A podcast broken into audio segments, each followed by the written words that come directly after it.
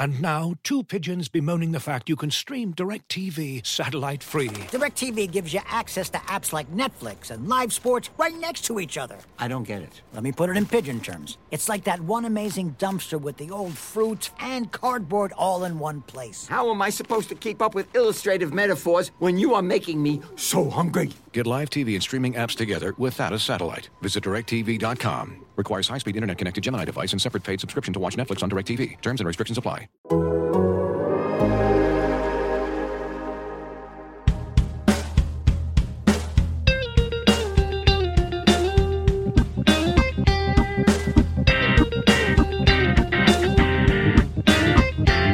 Welcome to Rates and Barrels. It's Monday, May 2nd. Derek Van Riper here with Eno Sarris. Eno looking more rested than usual for a Monday. And are you caffeinated? You don't drink coffee. What did you do? Did you drink some of that mud water stuff that's been going around?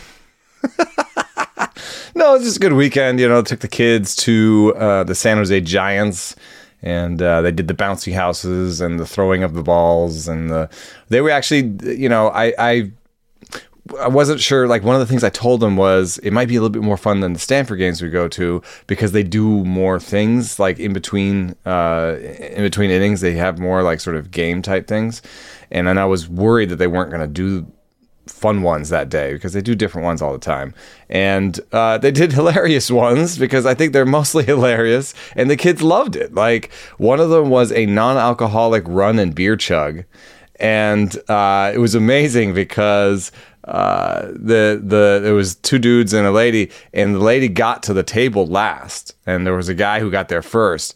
She opened it and chugged it and beat them both, and then flipped the table and like it was like, "Wah!" and the whole crowd was like, "Yay!"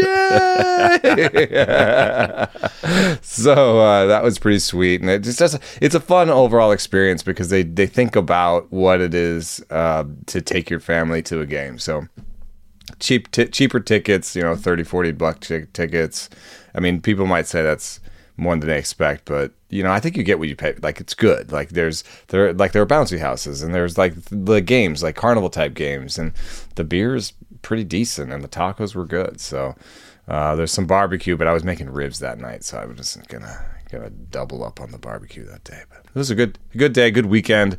Had to take them to see Sonic 2, which sometimes you do things for your kids. I think that's yeah, that's part of parenting. You sometimes you, you sit through movies that you don't want to watch, or you rewatch things that you've seen twenty times already. I think that's the when they're real little. That's that's the thing I gather from uh, from my brother with his kids. Try not to let them see me checking the box scores on my phone while during the movie. Yeah, well, there's nothing wrong with that. It's a quiet thing to do. You're not disrupting someone else's We're enjoyment also of the like movie, the you? only people in the in, the, in there, so Yeah, yeah, you're okay then. yeah. But uh, yeah, good good weekend. They they got some Magic the Gathering cards and uh, were screaming at me about you know what elementals or this or that they got in their pack and. So I think the kids had a really good time. We did some, and you know what? You know, uh, one thing that's cool is they're getting back into uh, throwing and hitting. Nice. So a lot more catch, and I love catch. yeah, that's Are you a throw catch or play catch guy? I'm a play catch guy. I'm a play catch guy. People say throw catch. Have a catch. Have a catch is you know it's kind of an old expression designed for that specific purpose, but play catch is just the way people speak English generally when talking about that activity. Yeah, but I'm not. I am not the foremost expert on the speaking of the English. That's okay. We we enjoy learning uh, more about your process, and you know, it's as long as we're having fun while we're doing it. I think that's all that matters. We had a couple brats. We had some some beers over the weekend That's too. right. So you came over. That was good. yeah, we had a little chance to to talk about some some of the stuff that actually made it onto the rundown. I think some of the model versus re- the results stuff uh, actually came up because deception is a thing that might not be fully captured by things we're looking at. But we're going to talk about hitters today that have struggled through the first month and one day of the season uh, because we get a lot of questions that are basically what's wrong with this guy and what's wrong with this other guy. So we've compiled a list of some of the biggest underperforming hitters. We're going to run through and see if there's anything that's alarming for the long term, how much the expectations might have changed in some of these cases. We'll talk about some of the fallout from rosters shrinking down. It's a lot of players getting moved. Uh, Robinson Cano was DFA'd, Josh Lowe was optioned, Willie Calhoun was optioned, and now he wants to be traded, which I think I can understand, you know, given his trajectory in Texas and a few other questions to get to over the course of the episode as well. So we'll go through this in a, a similar light with pitchers, probably on the Thursday episode. So if you're saying, oh, I want, we want you to talk about pitchers that are broken, we'll get to them. We're going to keep it hitters and pitchers separate. I want to start with Marcus Semien because I think of of all the players I was looking at, he might be the the earliest player ADP wise that people are truly worried about. And something you said on the show probably two or three years ago, might have been the first year we were doing the show, is you said you looked at uh, O swing percentages for hitters on new teams with big contracts, and you saw pretty consistently, right? There's an, an increase, there's an aggressiveness that happens at least initially with those players, and it makes sense from a basic psychology perspective, right? You sign this massive contract, you go to a new team, and you just want to prove I deserve this, I earned this, I can I can be that player, I can be the seven year, hundred and seventy five million dollar player that you think I am, and I think that definitely is happening right now with Marcus Semien. When you look at his O swing percentage at 33.6%, it's easily the highest it's ever been since he became a full time player. It's up about eight percentage points over last year. And there's something off in the underlying numbers with how hard he's hitting the ball when he makes contact. The the former doesn't worry me too much. The O swing percentage being up is not as much of a concern as the significant drop in the quality of the contact when he makes contact. Strikeout and walk rates are about where they've been. Um, so, how concerned would you be about Marcus Semien if you either had him on your roster already or if you were thinking about possibly trying to make some kind of buy low trade to get him? Yeah, the, the the term that I came up with was pressing, you know, and you know I think that's describing what he's doing right now. And, you know, not only people with big new contracts on new teams, but people who are traded at the deadline. So I found that that was kind of uh, maybe a useful thing for teams, like to think about the fact that we're going to trade for this guy. We want him to have really good natural play discipline if he's going to be worse, almost by, you know, at least not by definition, but like by as a group, whoever we trade for at the trade deadline is going to be worse at play discipline for whatever reason, for pressing, for maybe you know seeing new pitchers he hadn't seen all year, that sort of deal. Uh, but uh, it was Chris Davis and um, who was the uh, Jay Bruce. Chris Davis and Jay Bruce were kind of my way in. They both uh, really pressed. Chris Davis really pressed when he came to Oakland and Jay uh, Jay Bruce has pretty good eye uh, pressed when he was uh, traded to the Mets, I believe. But you know, I see the same thing with Semien, and I do think that they're kind of related. You know, um, if you're if you're reaching at, at pitches outside the zone and you're making contact with those instead of the pitches you want to be making contact with, then you know that could be the cause of your lower hard hit rate you know, I just talked. I'm doing a big piece about plate discipline right now uh, that should come out this week, and I just talked to Juan Soto about it, and he was just like, "Dude, the the if you hit the ball inside the zone, you get way better outcomes." And I mean, he didn't say "dude," and he didn't say it this way. we all wish that the conversation you had with Juan Soto was him talking like you to you. Yeah, that's not how that went down. Well, he was he was awesome actually. Like he's he was perfect for the piece. It was worth all the all the work uh, just to get three minutes with him. But he basically said if you just see the difference between production on pitches inside the zone outside the zone, he said he didn't even he's he's not like Brandon Nimmo where he was trained to to be an OBP god. Brandon Nimmo, his dad is like throwing him colored balls and telling him to shout out what the color on the ball was and what the number on the ball. You know, Barry Bonds this type stuff where like, you know, that's why he has great plate discipline. Uh, Juan Soto, you may not, may be surprised to hear, uh, just decided to be Juan Soto. Isn't that great? like he said he was a free swinger, and then in high A he was like, "Oh wait, that's what the production is on pitches inside the zone versus outside the zone." Okay, I'm not going to swing at pitches outside the zone. Bam, done. Just Okay. It's just that easy. So I, I could just decide that I'm going to be Morgan Freeman and I'm just going to narrate everything from now on. Like for the next 50 years, that's that's what I'm going to do. And I just decided one day that's what I was going to be. Yeah, so I mean, I you know that's why you see the higher swing strike rate for Marcus Semien. I think that's probably the cause of his lower barrel rate because if you look at the max exit velocity, which has never been really good for Semien, it's right in line with where he's always been. You know, right on the line of you know I would say that he has, you know, 45 50 raw power maybe just 50 you know it's not you know i know he hit 45 homers last year but there you can do that with 50 raw power especially on a peak season. And uh, you know if if max exit velocity is a good measure of raw power then that would that would be around 50 raw power. Um, you're seeing the hard hit rate down. You're seeing the barrel rate down. Uh, he's a compiler though and maybe selling low makes sense, but I, I don't see the dropping make sense because I think he'll play all season. He'll have a, a better streak at some point where he settles down and isn't reaching as much and chasing as much. And I, I still think that like something like 2018 is possible where he hits for the season 260 with 15 to 20 homers and 10 to 15 stolen bases. I know it's uh, not what you paid for in terms of in the draft, and it's not maybe what the Rangers were hoping for, but still, still a pretty good player.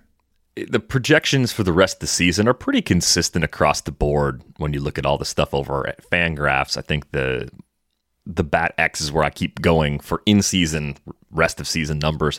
Yeah, 247, 319, 427 is a slash line. I'd still probably be on the over side of of those numbers rest of the way. But even if that's what he is with 20 homers, 10 steals, you know, plenty of runs and RBIs, okay. Like you're you're disappointed if you took him in the third or fourth round and that's what he did. But if he bounces back to that, it's also that's not the reason why you fell short in the league this year. Like there's there's enough to believe it's going to still come back around. I mean, he's swinging more at everything, and I think that will correct in the, the months ahead. I, would be very surprised if we talk about Semien again in July and all these underlying swing metrics look identical to how they've looked so far. Yeah, and it's funny, 180 power, 180 ISO right there from the BAT X is would be like 45 50 power in a, in a, in a regular season like in in past seasons. Um, do you know what the ISO is right now across the league? The league's ISO? Yeah like 130. Yeah, nice. Good call. 138. It's because I've looked at that page with the the average OBP and the slug so many times. It's just yeah. it's committed to memory at this point. 2019, the I, the average league ISO was 183, and that's including pitchers. Let me do non pitchers. Wow. Yeah. Non pitchers, it was 187 that year. So, I, like, part of me is trained to look at a 180 ISO and say, okay, that's league average power. You know. Mm-hmm. Um, but it is worth discussing the, the, you know the humidor, the ball, the fact that 138. Um, you know, like the April. Let's look at the April uh, numbers for 2021 for ISO. We had a 161, so it's I mean it's definitely down, and uh, and I will say that I know that these people that are modeling these these projection systems, you know, they're all talking to each other and they're all they're all trying to figure out how much to change the run environment right now. And it's not it's not entirely not entirely clear. So my point is that if Semien doesn't hit 20 homers, then it's mostly because the whole league is not going to their expectations. Like for example, you cannot use xwOBA right now for a single player because first of all, it's not that amazing, but it is it does have some predictive power for batters. But right now, they have to wait to a certain point in order to adjust it. They always adjust the ex xwOBA for the season that they're in once they they think they know enough about the run environment, and they haven't done that yet because it's such a crazy year and we don't we don't know what the run environment's going to look like. They don't want to adjust it so that you know, basically 130 is league average ISO, and then the humidors kick in and start drying the balls out, and and August is a crazy month for power, you know. So uh, everyone's sort of you know, trying to figure this out. I, I'm not saying that ball and humidor is why Semien has no power. I'm just saying that like if he hits 15 more homers the rest of the season, it might not be because of you know a failure on his part. It may just be a combination of ball and bad season for him. Yeah, I mean that's a huge drop though compared to where he was. I realize 45 last year. we had the max volume problem with Marcus Semien again, and that's a good yeah, problem have. 724 plate appearances last year. I mean, the last three full seasons we've had, he's only failed to play in three total games. So you, you've gone over 700 plate appearances in each of the last three full seasons. Even if you're adjusting down for that, you'd say, okay, maybe it's a low 30s home run total with normal injury risk baked in. Well, you change the ball, you add a couple of, of things early on in the season that make him different. It, it starts to compound pretty fast. So it sounds like you're you're mostly on that projection that I threw out there with maybe a little less power. I think the 20 home runs is something you're pretty skeptical of at this point for a rest of season power number for him.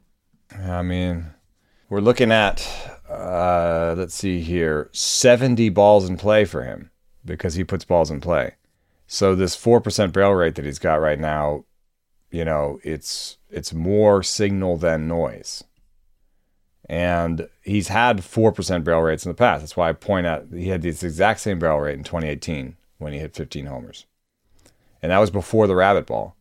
So, you know, 2019 rabbit ball 33 homers. 2021, you know, not the rabbit ball, but also Dunedin and Buffalo. So, he had some park assistance last year that he does not have now. I mean, it'd be weird if he was the perfect storm of the unusual circumstances of Toronto's 2021 and the 2019 rabbit ball spiking up that home that home run total to 33. He hit 27 way back in 2016 though. Marcus Semien's always been uh, a bit of a challenging player to completely Yeah. completely solve. Look how up and down he's been. I mean, he always will get you about 10 steals in a, in a full season, but, you know, he's been pretty up and down offensively. I, I mean, I still think that it's not a bad signing uh, for Texas because if you like, it's funny how up and down he's been for fantasy because he's basically been league average offensively, except for the two big seasons every every year. So if you get a guy, you're like, hey, he works really hard. Uh, he's he's got good defense. He's gonna be uh, worst case scenario league average bat. Then you feel like you're you've you've acquired someone who has a high floor, and you've obviously seen high ceilings from him, and uh, you and you like his durability. So if he's only like a two to three win player for the next uh, three to four years, uh, I mean.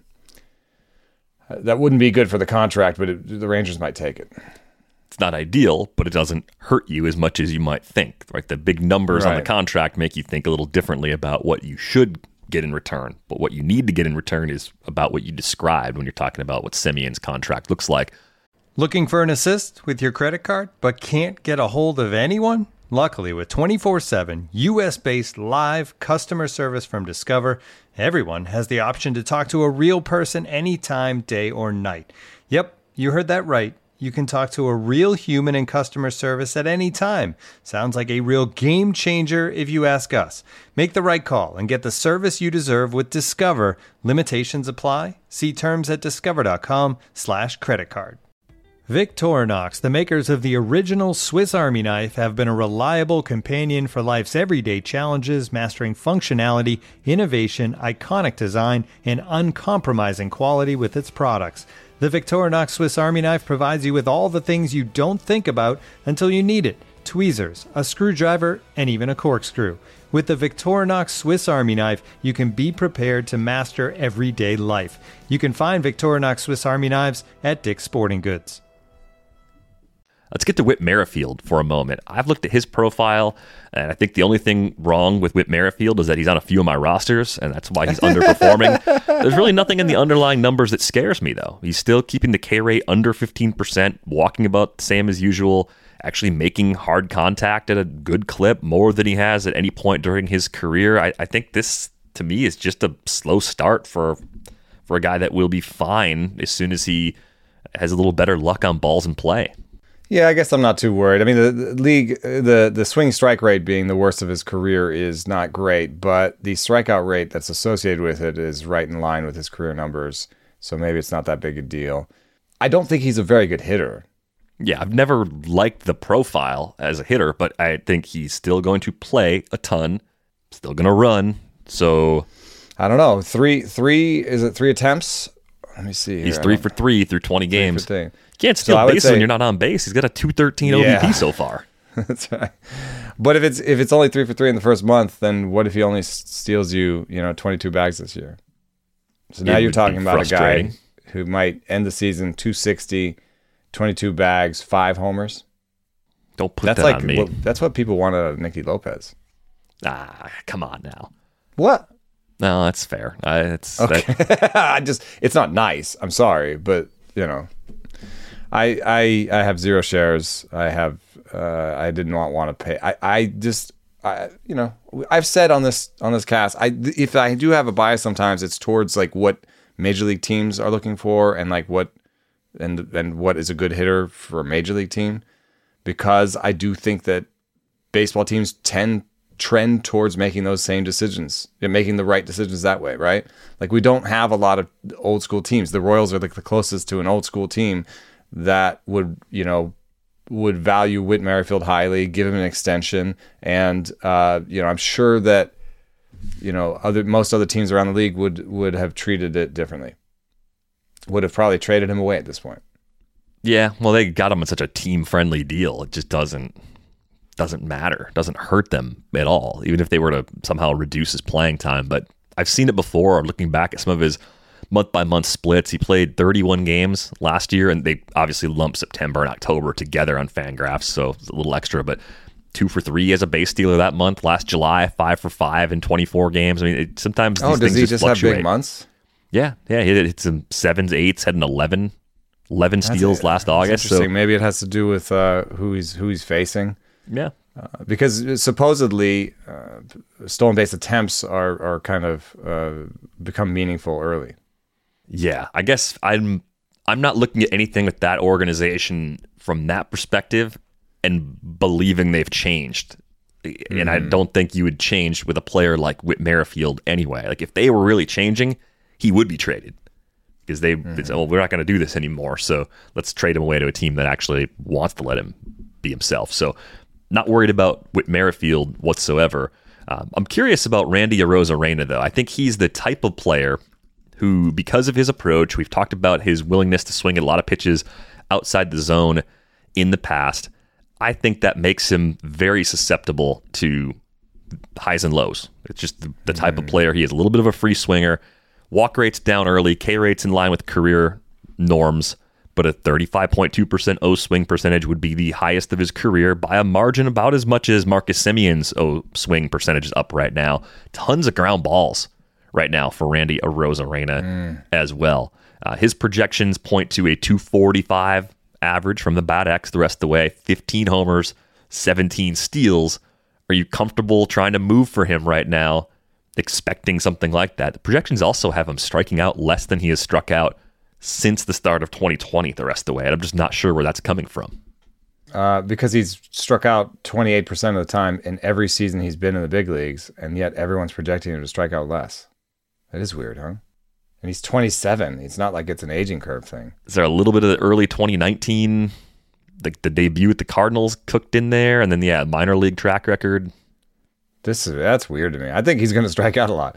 Uh, the there is an interesting uh, piece of e- thing we haven't talked about, a piece, piece of research and evidence that we haven't talked about in a while, which is volatility. And Bill Petti had this idea of uh, sort of tracking a player's volatility, and you can just look at sort of the you know if you look at those rolling graphs with the with you know with weighted on base average, OPS, whatever, you can see the kind of you know the the the peaks and valleys. Yeah, the amplitude. the amplitude basically right. And um, you know you did some research on that. I found he- i found uh, i asked him to do an aging curve on that. And what was amazing was that players over time are less volatile they which means that they have lower peaks and that's what we associate with uh, aging but also the players that stick around have higher floors right um, but how does that? Uh, then the other the, the other finding from volatility um, was that strikeout rate is so, so associated with positively correlated with volatility.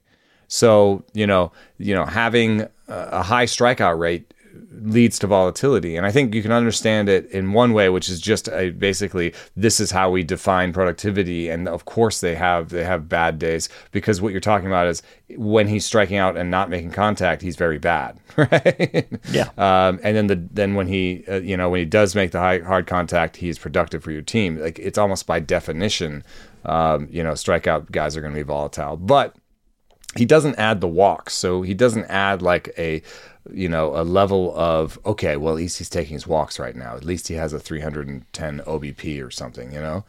Uh, so he's super volatile but how do you treat that in a projection system knowing this guy's volatile? Because maybe this is just his really bad stretch and then he's gonna have another randy stretch right I think this is one of these things. I, I pull up uh, charts like the one it's on screen right now if you're watching us on YouTube, and it's the 15 game rolling WOBA. oh i was just gonna play there yeah there you go So it's up on the screen right now, and it's when does this chart scare you? If you're looking at Arozarena, you know, you see a nice spike kind of in the second half of last year, and you see a few dips that are pretty similar. You see two dips from last season, very similar to the dip that he's in right now. So this is in the range of, of normal, air quotes, I guess you could say. But I don't know. Like I, I think when I see more valleys than than peaks, I start to get a little bit worried. And I think this would be a case where I'm I'm more worried than optimistic. Even understanding the type of player, having a what I think is a pretty good understanding of the type of player that Randy Rosen Arozarena is. Yeah, and uh, it's interesting. I, I put uh, ground ball rate up on that one, uh, on the same graph, and the peaks in his ground ball rate almost exactly map for his troughs, nadirs. So when he's struggling, it's because he's hitting the ball on the ground, largely. Yeah. So you see that first, uh, that first sort of the post uh, 2020 hype, the beginning of 2021, that little you know down downward spike there. That uh, is the other time that he hit 60% ground ball rates. Then that next uh, nadir, that's the, really the bottom, where game 80 of 2021, that's when he was hitting 55% ground balls. And now he's hitting 65% ground balls. He's in another trough. So um, the when I liked him, it was because I thought he had. There you go, awesome. Look at that. on the fly. So you see what I'm saying, right? There is a, you know, I, my my theory is not 1,000 percent correct because of this this area here in game 140 where he was hitting some ground balls and was being productive. But my my Randy Arozarena theory is that he has basically a swing for power at the top of the zone, and then he has a swing that he can make contact at the bottom of the zone. And you know, if he could if he could toggle that switch at the right times, then he can have like that postseason run, right? Because then he's doing the he's he's hitting the at the top of the zone for power, and he's doing just enough at the bottom of the zone so they feel like they have to go to the top of the zone, right? But right now, for whatever reason, they're just they don't feel like they have to give him anything at the top of the zone. Maybe maybe he's reaching at pitches outside the top of the zone, right? So they don't have to come into a good spot at the top of the zone, and they're just throwing him fastballs way above the plate and breaking ball is super low, and he's he's not doing enough on either. His pull rate has spiked as well. He's up over 50% with his pull rate. Normally, he's closer to the low 40%, 42% for his career now as a big league hitter. So, I don't know. Just the, with the volatility though, is this weird part where I'm like, yeah, man, he could just get hot. We've seen it. Do you think that it's it's over? Like the raw, the max EV is the best it's ever been. Like the raw power is still there. I don't think It's, it's, like an over. approach problem. I I think I think th- I think what you're seeing right now is a good explanation in why the projections are not buying the average in particular. I think mm-hmm. when I think volatile player, I think low average because at least a low average potential. And the projection systems are sitting in the t- mid 240s to low 250s range for Randy Arozarena. That makes sense for me. Yeah, 15 homers the rest of the way. No argument there. He's been running. I think he's the kind of player that, as long as he's healthy, he runs. He's three for three this season, hit 20 bags last year. I'm buying the rest of season numbers with more Ks than are projected because I I think 28% is the true talent strikeout rate that he's showing. like he's- that yeah, seems very clear to me. So I just 28, 28, 28. You know, so I guess if years in a you maybe you got to dial the average projection down a little from what the projections are 230, spitting out. 240 maybe. Yeah, but I think it's 230, 240 with good power, good speed, and, and good counting stats. And unless we think there's some kind of path for him to lose playing time, they have plenty of talent. He's not the kind of player that they're so committed to long term because they don't really have players like that where it's impossible. But I think he'd have to play like this for another 30 games before it would actually start to cost him significant playing time. Yeah, I mean they need him. It, you know, it, it strikes me as a, a, it's interesting. I think that all three players that we've talked about so far are are buy lows, but not not buy lows like oh I'm going to buy you know the v- 280 2020 version. I'm going to pay that much for him, right? I think that one's that's out the window. Like with with with Merrifield, I'm not buying him at you know 290, 300, and 35 homers. If that's the price, I'm out. But if I can buy at these lower numbers, at the projected numbers, for all three of these players, I feel like you're still, especially if you need steals. Yeah. Like I think this is a decent time to go buy any of these three guys because I think they will all three of them end up with, you know, I think maybe Semien's only sort of 10 to 12 steals, but you know, if you want to group them as a group 12 to 25, 15 to 25 steals, you know, as maybe maybe an average for the three of them around 20 steals. That's useful. A lot of people are looking for steals.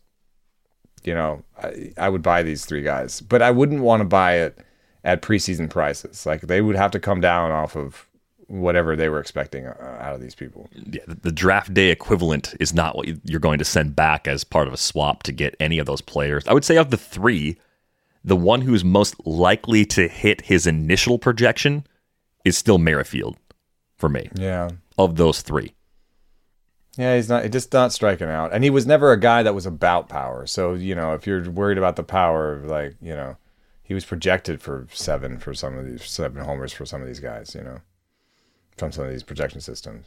we're on pace for like a two-hour episode. So, uh, Oh yeah, yeah. That's that's that's turn it up. Come on.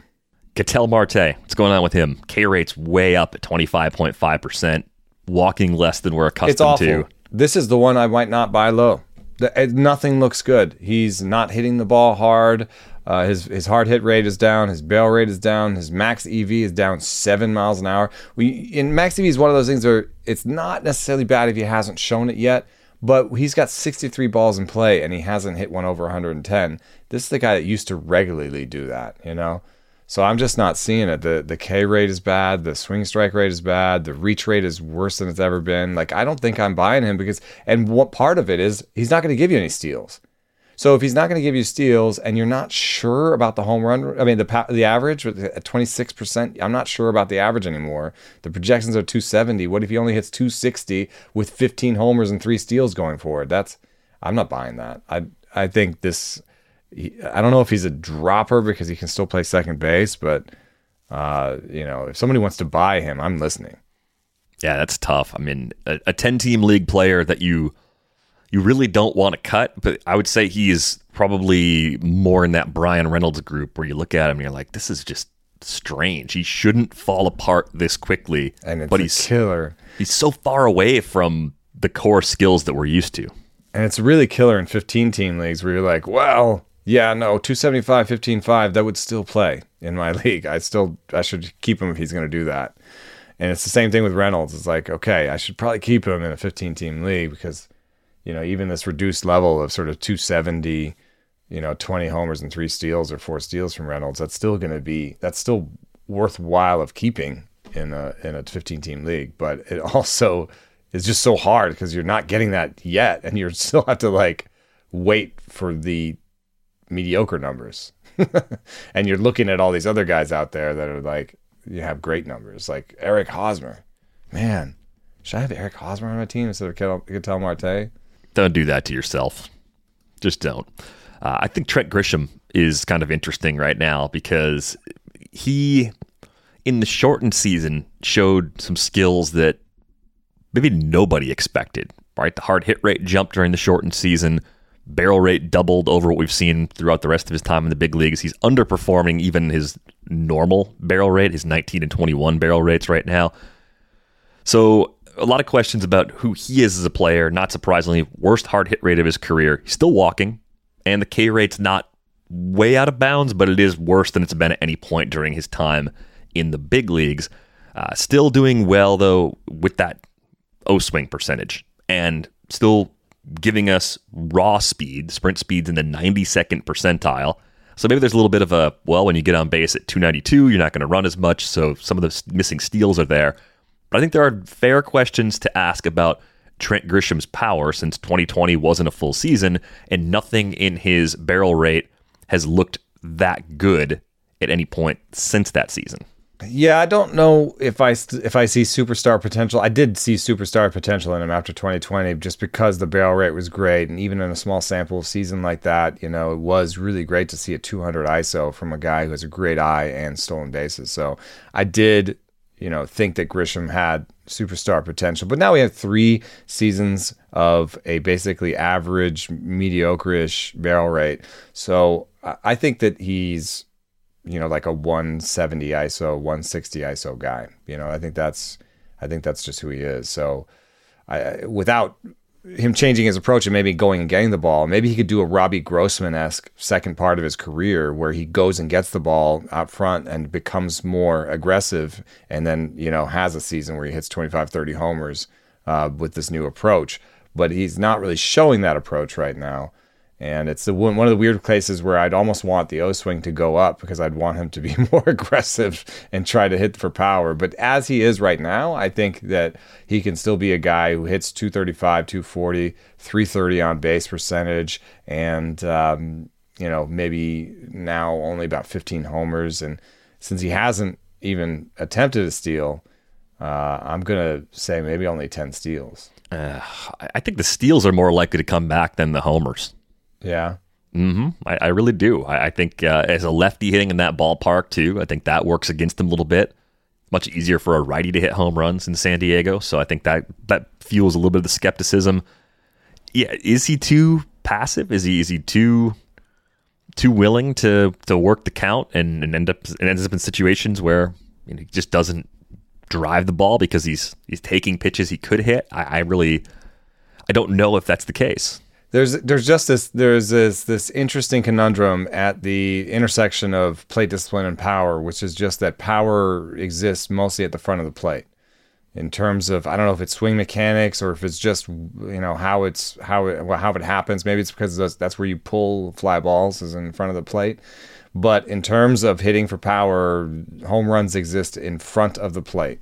And so you can actually, despite the fact that you know, plate discipline is positively correlated with everything power, you know, walk rate, production, you know, you know, swinging less is good for you as a hitter, reaching, you know, chasing less is good for you a hitter. There's this paradox where power still exists out in front of the plate. So the best players find a way to be aggressive selectively, right? And so, you know, to to to get the ball out in front once they swing. And so the fact that he has such a great eye means that he's still a guy that could turn that switch and figure it out. That's why I mentioned Robbie Grossman, right? Robbie Grossman. This looks like Robbie Grossman before he had the power surge, right? Doesn't he look kind of look like Robbie Grossman? hundred percent. This is almost the same profile. Robbie Grossman stealing more bases early in his career. That's basically what Trent Grisham has been. If you were taking Robbie Grossman as a top 125, top 150 player, earlier in his career. I guess the difference, though, is playing time. Grossman was always stuck on the small side of a platoon. Grisham's at least as a lefty on the big side of a platoon, so he catches more playing time, and that's why we keep thinking it can fall into place for him. You know, I think it's one of those things where, you know, maybe in a different team with a different hitting coach or a new in a new season, like it doesn't it it doesn't seem likely that he's going to go undergo the Robbie Grossman um, in season, right? like he's just gonna like start being more aggressive this ne- this next week. You know, right? So. More more of a player to get at a lower price in a future draft season than someone to try and get right now, hoping it's all going to fall back into place. So actually, a Not probable a terrible guy if you're like rebuilding or something in Dynasty to maybe try and get. You know. Yeah, I think I think that makes a, a lot of sense. Uh, let's talk about Jesse Winker for a moment. How about a 197, 340, 237 line to begin his time in Seattle. Uh, barrel rate way down from what we're accustomed to these last two seasons, at least. Uh, max exit velocity, not too far away, but a tick down from where it has been as well. But the good news the K rate down at a career low, walk rate up at a career best. So I think most people who have Jesse Winker on their team are looking at those numbers and saying he's coming back to expectations sooner rather than later, isn't he? I think so. It's a, it's a really bad combination for him of the ball changing, the humidor situation, and going from one of the friendliest parks to one of the least friendly parks for offense. So, you know, uh, there's probably a lot of people taking victory laps, uh, talking about how far he fell in their projection systems or in their rankings. You know, once he was the trade was announced, uh, but he's not this bad. You know, he's I I I still see that raw power in the max exit velo. Um, I I think that uh, there's there's still a certain amount of pressing that you know this could be reverse pressing, where he's just like I'm not going to swing at anything until I feel comfortable. Uh, but the the the bad news is that that underlying change in projections because of the park factors and everything still exists. So he still is probably more a 260 20 hitter, uh, 20 homer hitter than uh, maybe some realize. Looking for an assist with your credit card but can't get a hold of anyone? Luckily, with 24 7 US based live customer service from Discover, everyone has the option to talk to a real person anytime, day or night. Yep, you heard that right. You can talk to a real human in customer service anytime. Sounds like a real game changer if you ask us. Make the right call and get the service you deserve with Discover. Limitations apply. See terms at discover.com/slash credit card. If you're as obsessed with basketball as I am, then you know there's no better time of year than the NBA playoffs. Hey guys, this is JJ Redick. Twice a week, I'm cooking up something special for basketball junkies on my podcast, The Old Man and the Three. I bring on guests in all stages of their careers to talk about the league and share stories you won't hear anywhere else, like Devin Booker on why he talks so much trash or Paolo Banchero on his shooting workouts with Kevin Durant, Ray Allen's epic free throw competitions with LeBron when they were teammates in Miami. But it's not just about the player interviews. Every Monday, I break down the top three things happening around the NBA without the outlandish takes. Often joined by masterminds of the game like Tim Legler, we dive deep into topics like rookie reports, trade breakdowns, and why is mean mugging now a tech? The Old Man and the Three is the only companion podcast you'll need during the playoffs this year. Be sure to listen to The Old Man and the Three ad free on Wondery Plus or wherever you get your podcasts. Let's move on to a couple other names here. Franmil Reyes was one of the players we were asked about. What is happening with Franmil Reyes right now? I don't. I, I, this is this is a little bit in the vein of the Arozarena like volatile player. Like, isn't he a guy who just goes white hot at times? He hasn't incomplete approach at the plate and uh, not great bat to ball skills. But when he's going, he's going to hit mammoth home runs. And I, I don't know. I still think he can get to 30 homers this year. If you saw a chart of his rolling K percentage and it had never been worse before, would that change anything about how you feel about a bounce back? yeah, I mean, his swing strike rate's pretty high too. Um, a little bit. Uh, it's unfortunate that his defense won't give him a spot in the lineup, even if he's struggling this bad. I mean, how much longer do does Cleveland give him before they start? I don't know, playing him only against lefties. That would be awful. Uh, fair question. Don't think we're quite there yet, but ah, uh, man, I'm looking at the multi-year by game. I just wanted to see how how bad this K rate is compared to his previous norm. Oh yeah, he's ne- he's never he's never reached this level with his K rate before. This is on the rolling chart. Uncharted territory on the the rolling graph for Franmil Reyes's K rate. So yeah, is it possible that he could bring it back down? Sure, anything's possible, but he's also not walking. It just yeah. something's messed up. Something's very broken with him. In a 10 team league, probably droppable because I think you can find high K percentage power guys. You can find yeah, that 30, profile. 25, 30. Like, yeah, there's got to be somebody we can we can come up with even that might be out there for you. Maybe Max Muncy, our next guy. Well, yeah, Muncy, Muncy's Muncy got my attention because Max Muncy, based on rest of season WOBA projections, is one of the better hitters in the NL with the Bat X, and I'm I'm trying to make sure that this isn't a case where Muncy's just not healthy because he had that elbow injury, and for me, one thing that would cause him to underperform his previous levels in terms of the quality of the contact he's making is if he's simply not healthy. As it stands right now, he's got his The lowest hard rate hit rate. Amazing. Lowest hard hit rate is a Dodger, but the barrel rate's That's still where it needs to Max be. Max exit velo is the lowest it's been. Max exit velo's down.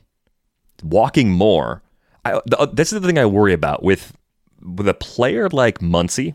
I'd much rather have him than Reyes, though, dude. Oh, it's not even close because you're talking about a K rate at twenty percent instead of one north of forty Yeah, percent. exactly. Yeah. But I, I guess the the thing I don't know is can Max Muncy become fully healthy again on the fly in season, or would he need an IL stint at some point, or will he hmm. need more time off Or in the will off it just be like he'll be better next year? right. Those those are the questions. I, I, I'm not. So the I'm looking at Muncy, and I think there's a good enough chance he's fine because there's more there's more stuff still intact than broken.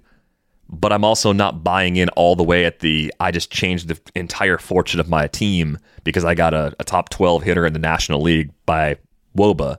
I don't know if he's necessarily going to get all the way back for health reasons.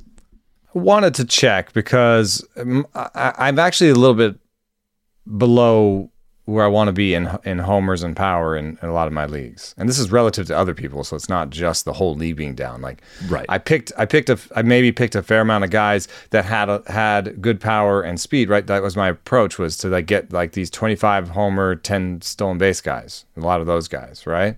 Maybe they are hurting more than the guys who have no doubt power. So I, I and also given that the ball is the way it is, I wanted to test the assertion that hey, you if you want to get rid of Franmil, you can. There are other guys out there. So I have loaded up our 10 team league, uh, the 3-0 show and invitational, uh, which is helpful for us because it's a 10 team league. And I wanted to look at the best options on the wire real quick uh, to give a sense of what we might do. Wisdom, Yeah, Pat- Patrick Wisdom's like the prototypical strikes out too much, never had the Franmil Reyes level of success, but keeps playing and doing what he's doing despite this problem with the K rate. and might outdo him in, in, a, in a given season, you know, just because of whatever. Um, he's also striking out a ton, but at least he's hitting for power.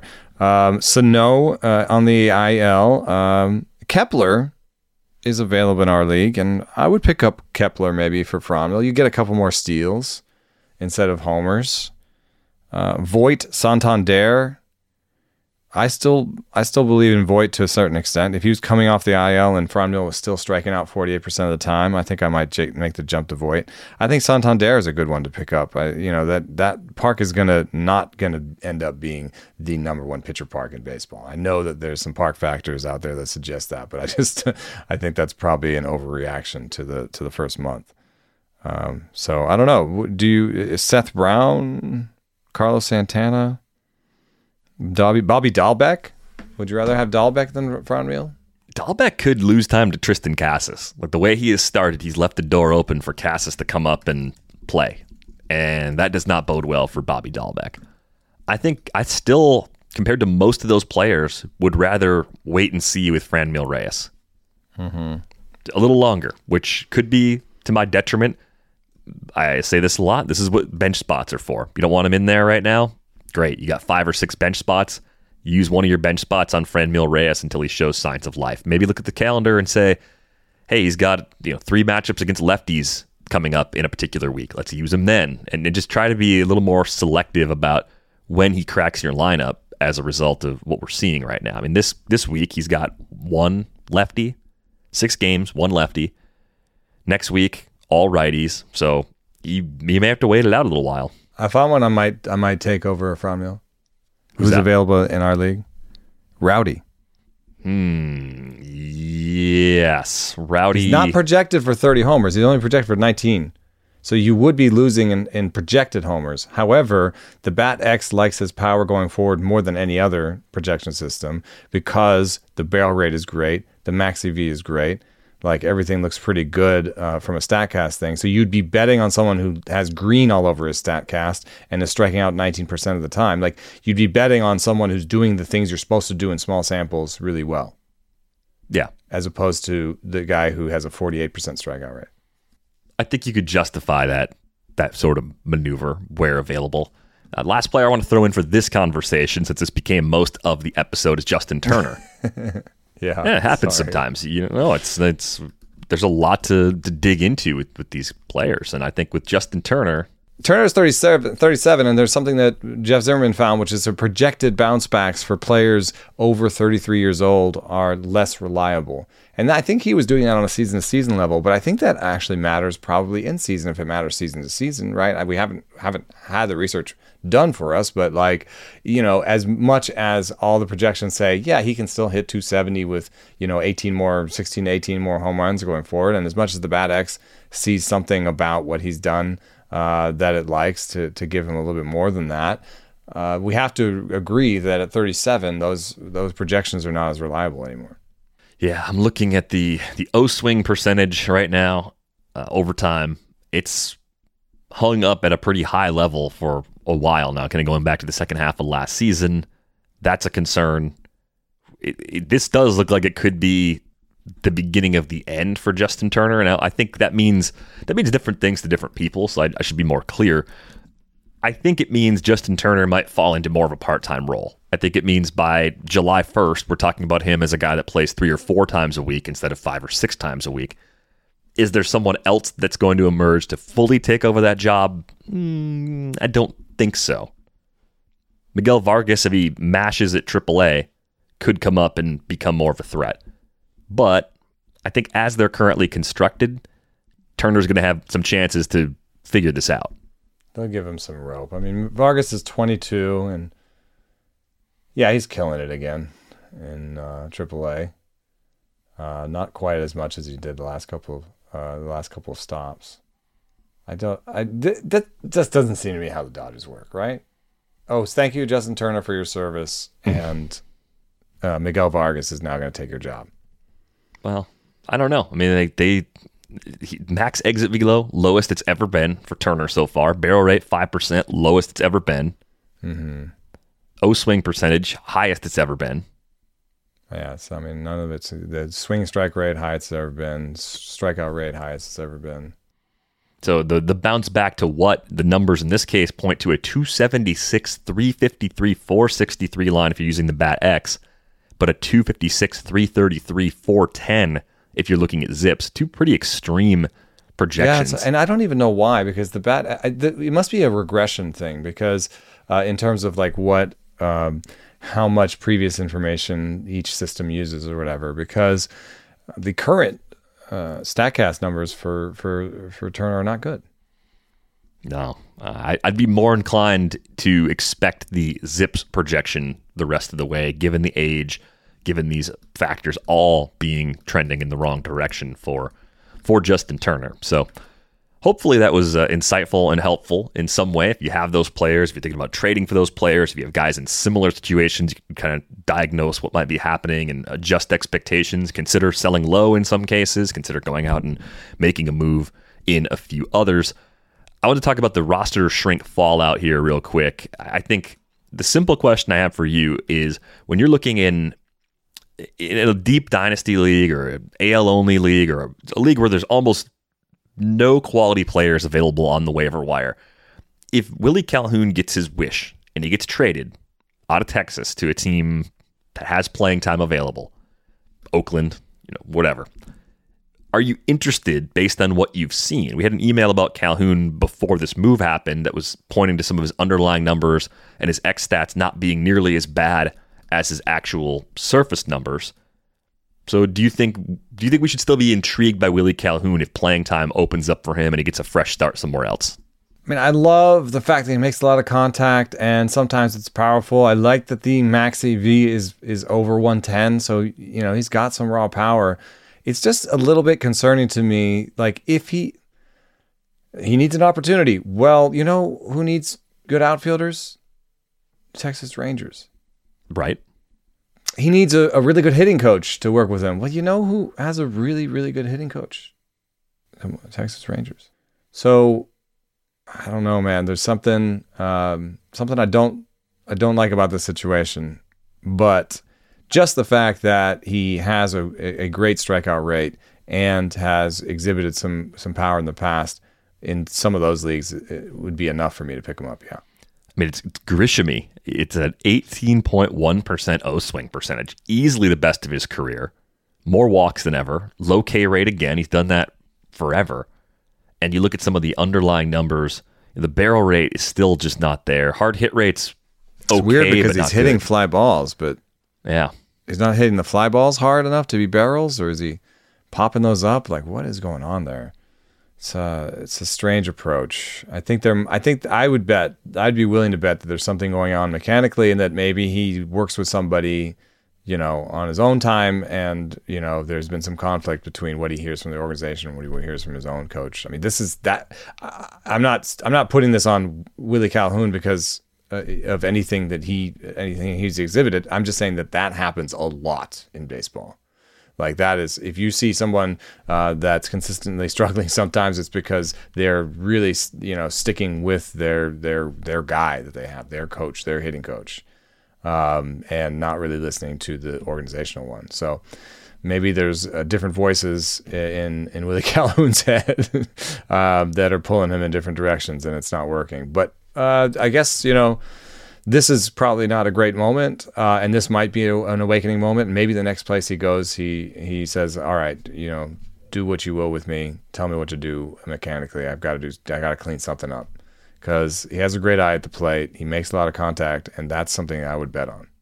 Yeah, and there are plenty of other teams that are giving players opportunities that I don't see as much in as I can see in Willie Calhoun. Best example, Christian Bethancourt uh, getting DH and first base opportunities in Oakland doesn't make any sense to me. If, if, if they said we're the team, we want Willie Calhoun, and we're just going to let him play and we're going to let him hit, okay, I understand. I, I understand why you would take that chance. There's still, to me, enough exciting things in that profile. Um, the other big fallout thing, Robinson Cano getting DFA'd, it doesn't have that much of a fantasy impact, so we'll probably put that more on the the 3-0 rundown for for Wednesday. But I think Josh Lowe going down, I think it comes back to a question that I've I've kicked around on the Athletic Baseball show a few times, and it's it's that I I don't know what you learn as a hitter when you come up in the big leagues. You spend 20 games at the highest level, and you have issues like Josh Lowe did, 38% K rate. That's a problem. Uh, you talk about a guy that had a 78 WRC plus. Many of the players we just talked about, more established guys, had worse stretches to start the season than Josh Lowe did. But he gets optioned down as uh, the roster shrunk after Sunday's games. How do you look at this and say, okay, how like when is he ready to come back? That's the, that's the thing I don't quite understand. I think the the concern I would have had about Josh Lowe, and I took him a few places as a late flyer, was that he struck out 26.2% of the time last year at AAA. And AAA pitching last year was as bad as it's been in a long time because of all the injuries at the big league level. We're thinning out the quality of the pitching at the AAA level. Even in that context, you talk about a guy who was 40% better than a league average hitter, showed power, showed patience, and he was amazing stealing bases too 26 for 26 which isn't going to help you if you don't get on base at the big league level but i i just don't know what the rays are hoping he can fix going back to durham Yeah, and the eye poured it over. Like you know, he's he's not chasing balls at the major league level either. It may not show up in an amazing uh, walk rate, but he he showed an excellent eye. Um, he you know he hit a couple balls hard. I I, uh, I I think this is more maybe the Rays saying, you know, we are looking at the standings and we need to put our best team on the field in the major league level more than it is about his future and what's what's necessarily best for his future. Because I do I do think that it would be best for him to struggle at the major league level. This is we were talking about this is Matt Brash too. Matt Brash's command is not great. He just had a really bad outing. Now two outings in a row where he's walked too many people. Can't can't find the plate. I don't know that he's for his development. It's going to be better for him to go to the minor leagues because in the minor leagues, he's not going to get that feedback as much. He can throw it hard towards the middle of the zone, and his natural command won't be any better. And then he'd come back up and not want to throw it to the heart of the zone because there's major league hitters on the plate. You know what I mean? So like there's a there's I would rather that he stuck it out of the major league level and found places in, you know in the in the zone that he can live. And that's basically what he's looking for. Um, and for Lowe, I think that over time, if you gave him, I think it's Lau, if you gave him more time, uh, or is it Brandon Lau and Josh Lowe? That's right. Yes. That's it. Okay. I think for Lowe, if you just gave him more time, you would get you get some more hard hit balls, and you know he would he would settle in.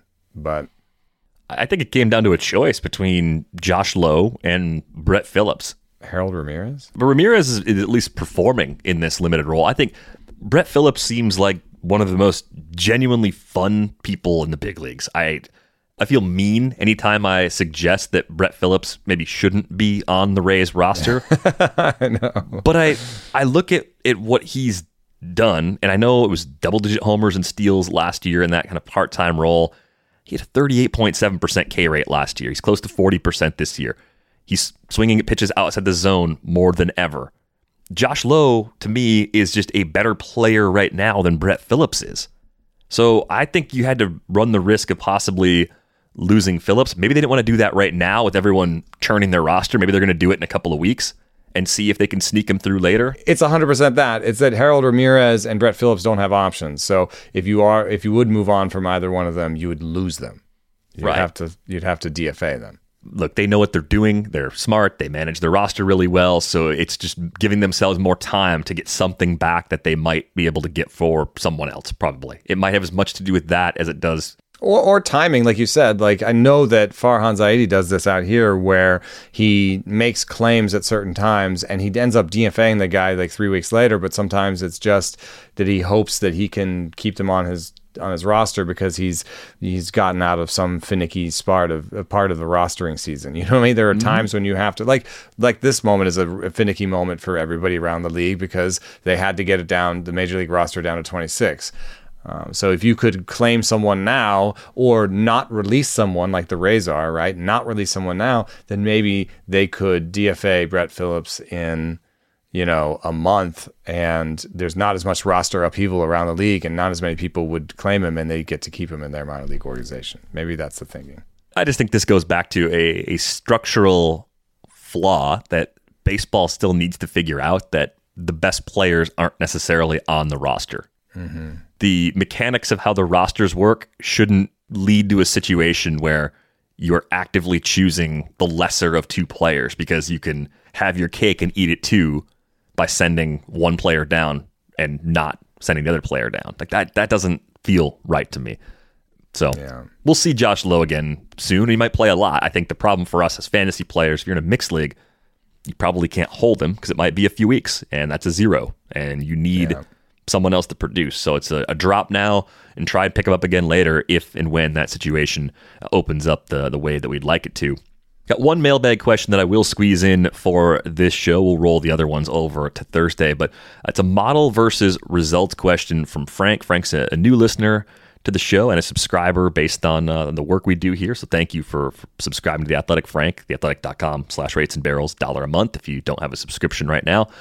He's curious as to our opinion of Joe Ryan on the Twins. He had a great start to the season, but his stuff, location, and pitching plus information look underwhelming. Just Frank wants to know: Is he using the data correctly? Is he missing something, or is Joe Ryan a sell high candidate? So I, I kick it over to you first. You know, what do you make of, of Joe Ryan and the gap between results so far in the big leagues and what the model tells us about his ability?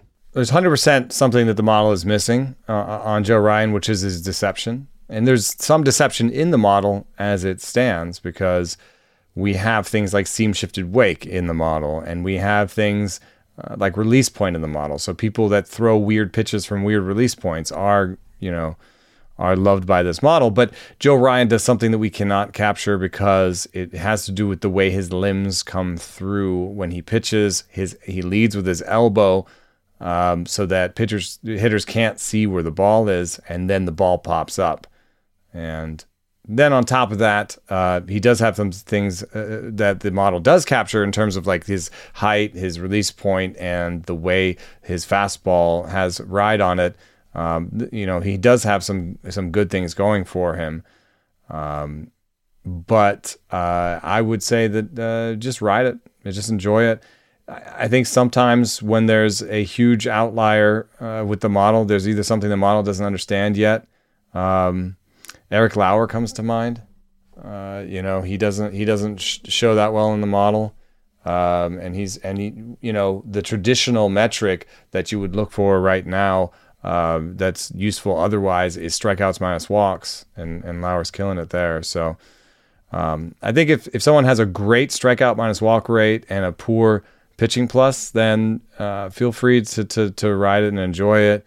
Uh, if someone has a poor pitching plus and a poor strikeout minus walk rate like a Cal Quantrill, uh, I would call them more of a sell high because that's those are the two most powerful metrics I have in my toolbox: strikeout minus walk rate and uh, and pitching plus. And Cal doesn't do well there. Yeah, Dakota Hudson is a name that popped for oh. me as someone who's just like dreadful in the model, getting great results and I know it's actually so there's there's a guy like Dakota Hudson, a guy that I watch all the time that seems to be a bit of a, a mystery wrapped in a riddle. Adrian Houser. Yes. Like there's there's something Power about sinker. Yeah. They they both have sub 20% K rates. They have walk rates above 10%. Uh, Hudson gets more ground balls consistently, at least he has this year. But in the past, Adrian Houser's been basically the same profile guy, and everyone bets against this profile, and it seems to work better than expected. Hey man, I even uh, picked up Dakota Hudson in one league for the two star week this week. So I, you know, I'm not, I'm not like, I'm not like just uh, like, I'm not just, you know, people. I don't live in my spreadsheets. You know, I don't. It's not the only piece of information. I don't just look at pitching plus and that's how I make decisions. I, sometimes I do the, the relievers. Um, you know, it's been very good to me this year with relievers. But uh, with starters, I think there's just more going on how the how things fit together. I, you know, no model is going to nail it completely. I will say that a 53% ground ball rate and 18% strikeout rate and 11% walk rate for Hudson. Mm, something something's not working like, something not, has to go yeah right like either he has to stop walking guys or start striking out more or my guys out or he's gonna he's gonna allow more um, He's going to allow more balls in play. Like he's a 180 BABIP. Like he also doesn't throw hard. Adrian Houser at least throws kind of hard. That's right. He's a power sinker. Hudson's that's not power. Hudson's averaging 92 on his fastball. Like that's so strange to me. Yeah, and uh, yeah, I just I would say that I use it as a guide. I use it as a, a good way to find uh, sleepers, and uh, you know when it's when it is completely uh, out of whack with what's happening in the results. Sometimes even I pick up Dakota Hudson for a two starter. But if he burns me, if he burns me, whoo! You never seen someone get dropped so fast. yeah, I've got him a couple places too. So I, I'm I'm concerned. I'm concerned that I had to do it, but I'm chasing some volume a little bit, hoping to sneak in a couple of wins and, and maybe like seven Ks over two starts. That's about the best case scenario I think I can hope for from Dakota Hudson. But no, uh, you're not using the model incorrectly, Frank. Joe Ryan is a bit of a unicorn, perhaps, as we're, we're learning here. Curious to see what the next month or so brings, though, as teams get more and more looks at him, too, because I think the thing about deception is that it might not be as effective over time. It might be one of those things that has an immediate peak, and immediate value, and then the value sort of wanes that's that's what I worry about because my comp for him is Yusmeiro Petit. Yusmeiro Petit does the same thing where he leads with his elbow. If you can see on YouTube, he's like he leads with his elbow. You can't see the ball, and then it pops up at release. And uh, Yusmeiro Petit had the worst third time through the order penalty I've ever seen. And immediately, his the teams that did make good advantage of, of him in his career were like, "You will never, ever, ever see a lineup a third time again." And so how I look how much value Petit has had. I'm not saying that Ryan is not valuable, but uh, you know his viable viability as a starter, especially one that might see a lineup a third time, is is gonna. That's what I'm watching over the next few months. Yep, well, he's definitely one of the more intriguing pitchers in the pool right now, just based on the gap between what you see and what is actually happening in the results. If you got a question for a future episode, rates and barrels at theathletic.com is the best way to reach us. You can find us on Twitter. He's at Enosaris. I am at Derek Van Riper. You can also drop questions under this video on YouTube. Be sure to hit the like button and subscribe to the Rates and Barrels YouTube channel if you haven't done so already. If you have a moment to leave us a nice rating and review on Apple Podcasts or Spotify, we would greatly appreciate that as well. We get to the pitcher side of the What's Wrong with Blank series coming up on Thursday. Thanks for listening.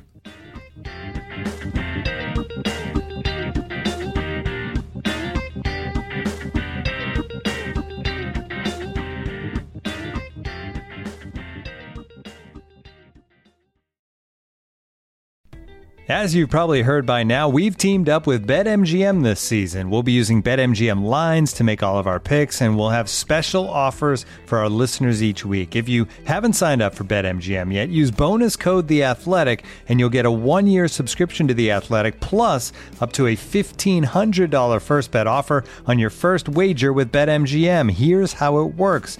Download the BetMGM app and sign up using bonus code The Athletic. Make your first deposit of at least $10. Place your first bet on any game and claim your voucher for a one year subscription to The Athletic. See BetMGM.com for terms. U.S. promotional offers not available in D.C., Mississippi, New York, Nevada, Ontario, or Puerto Rico. Gambling problem? Call 1 800 Gambler. Available in the U.S. Call 877 8 HOPE NY or text HOPE NY 467 369 in New York. Call 1 800 NEXT STEP in Arizona. 1 800 327 5050 in Massachusetts. 1 800 BETS OFF in Iowa. 1 800 270 7117 for confidential help in Michigan. 1 800 981 0023 in Puerto Rico. First bet offer for new customers only in partnership with Kansas Crossing Casino and Hotel. Don't forget, if you haven't signed up for BetMGM yet, use bonus code The Athletic, and you'll get a one-year subscription to The Athletic, plus up to a $1,500 first bet offer on your first wager.